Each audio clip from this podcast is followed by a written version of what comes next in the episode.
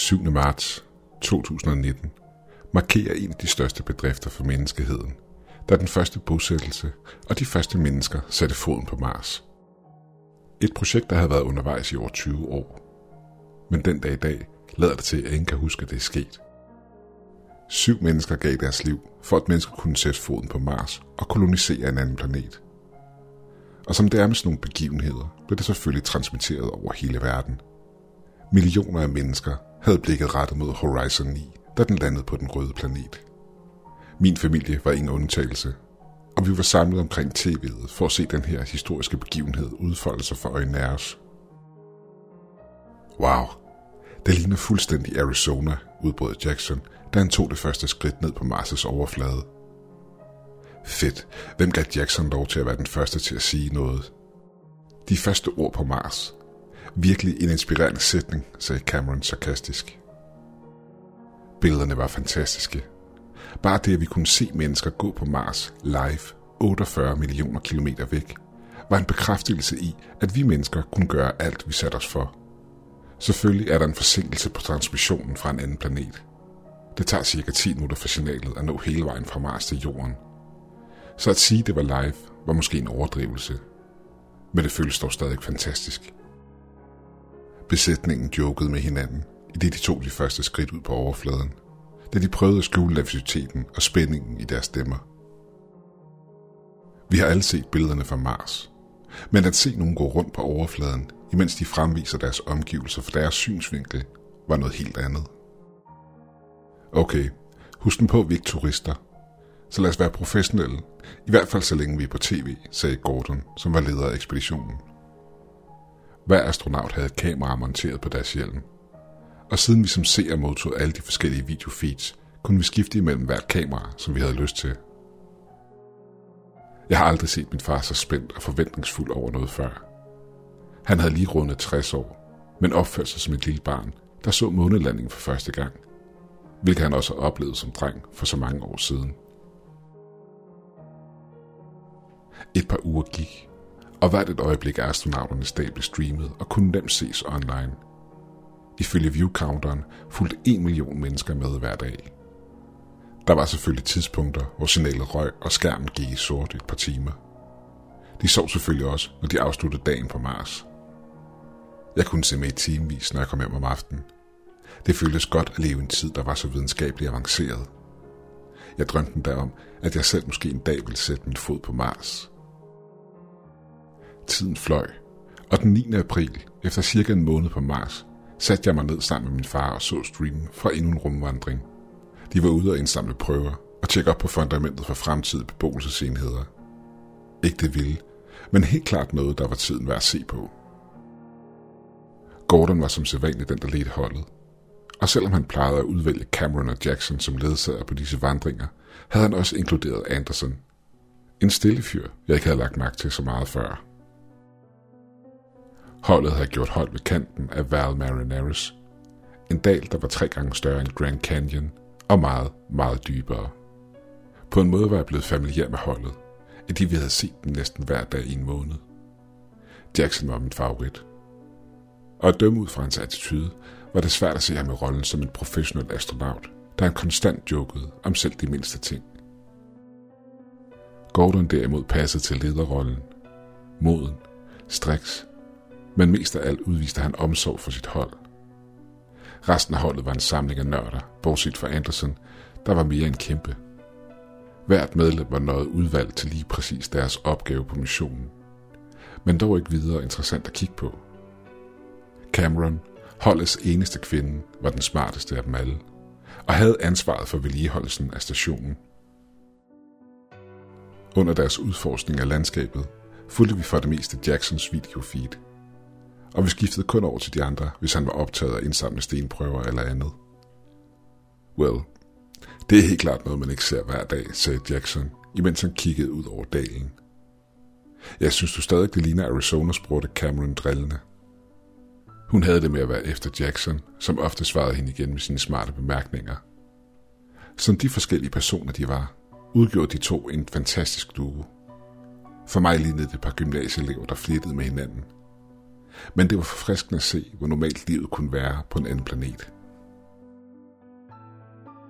Det var en særdeles mørk dag på Mars, og solen var på vej ned bag horisonten, hvilket betød, at holdet måtte vende tilbage til stationen. Solnedgang på Mars er langt fra den romantiske version, vi har her på jorden. Den er blå og kold, og mere ildevarslende, hvilket gav en skræmmende følelse i hele kroppen. Jeg tror, jeg foretrækker solnedgang på jorden, sagde Jackson. Der går så nok et stykke tid, før vi ser den igen, hvis jeg så kommer og henter os, tilføjede han. Da solen var næsten helt væk, gav Gordon ordre til, at alle skulle pakke sammen. Holdet adlede, men virkede en smule utilfreds med, at deres arbejde var blevet afbrudt. Inden holdet kunne begynde at samle deres ting sammen, glitchede lyden og videofeedet fra deres selve ud, og skærmen gik i sort. Ikke det helt vilde, da det sker så tit. Så det virkede trivielt. Videofilet vendte tilbage efter et par minutter, da jeg vendte tilbage fra køkkenet med en kop te. Min far slugte streamen fuldt ud, der nu fulgte Gordon. Vi blev mødt af lyden af en panisk stemme fra fjernsynet. Var der nogen, der så det, udbrød Anderson. Bare det, at Anderson, et bjerg af en mand, der sjældent sagde noget, med frygt i stemmen havde talt, fangede vores opmærksomhed. Så hvad, spurgte Gordon. Der var noget, der bevægede sig ned langs klippevæggen, forklarede Anderson. Inden nogen kunne nå at undersøge sagen nærmere, blev de afbrudt af en panisk Jackson. Kan nogen af jer høre mig, råbte Jackson. Vi skiftede til Jacksons videofeed. Kameraet så panisk fra side til side, i det han ledte efter sit hold. Rolig nu, Jackson. Vi har stadigvæk. Kommunikationen gik bare ned et kort øjeblik, svarede Gordon. Men hvorfor kan jeg så ikke se, jeg spurgte Jackson. På det tidspunkt skiftede kameraerne til Gordons synsfelt, og selvom det viste nøjagtigt det samme landskab, så var Jackson ikke nogen steder at se. Har du bevæget dig væk fra området, Jackson? Hvad er dine koordinater? Nej, for helvede, jeg har ikke bevæget mig væk, råbte Jackson tilbage. Forstyr på dig selv, Jackson. Vi skal nok finde dig. Videofeedet skiftede tilbage til Jackson i et kort øjeblik. Lige tids nok til, at man kunne se en sløret skygge flyve forbi ham i en utrolig fart. Han gav et skrig fra sig, inden hans feed faldt ud, og alt der var tilbage var en sort skærm. Jackson, kan du høre mig, spurgte Gordon. Jackson! Holdet så rundt på hinanden i chok. Hvor er han, spurgte Cameron. Jeg ved det ikke, svarede Gordon.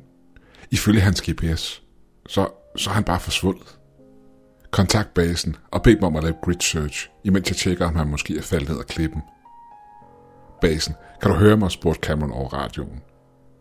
Intet svar. Base, kom ind. Daniel, kan du høre mig, fortsatte hun. Gordon, de svarer ikke. Ingen af astronauterne turde komme op med et forslag.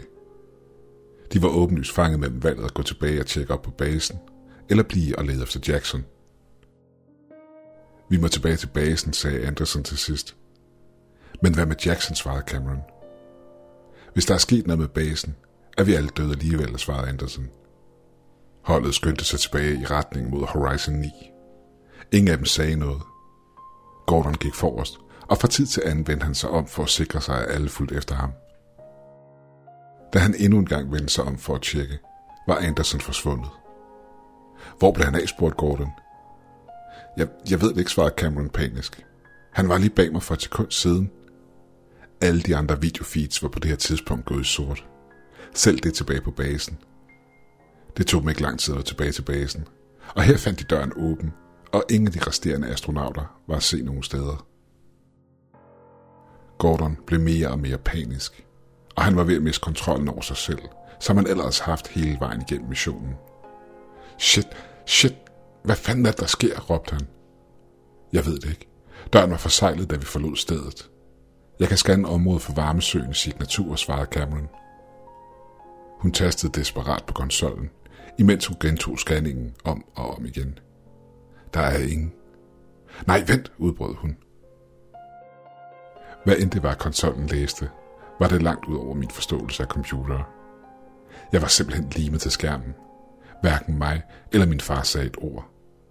Et spinkelt håb returnerede til Camerons stemme.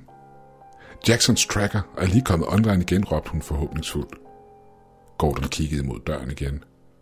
Jeg går derud. Jeg går ud for at finde ham. Du bliver her, og åbner ikke døren, før jeg kommer tilbage. Cameron prøvede at nægte hans ordre. Lå mig det, svarede han. Det lover jeg, svarede hun tilbage. Jeg klikkede tilbage til Gordons kamera. Solen var allerede gået ned på Mars, og natten var mørkere end noget, jeg nogensinde havde set før. Tal til mig, sagde Gordon nervøs. Det burde ikke tage så lang tid at nå Jackson. Kan du se nogle bevægelser, spurgte Cameron. Intet svarede Gordon. Det er for mørkt. Vent, Jacksons GPS-track bevæger sig imod mig. Han gjorde holdt, i det han tjekkede sin position. Vent. Han bevæger sig med over 80 km i timen. Det er ikke. Han blev stille, og hans videofeed gik i sort.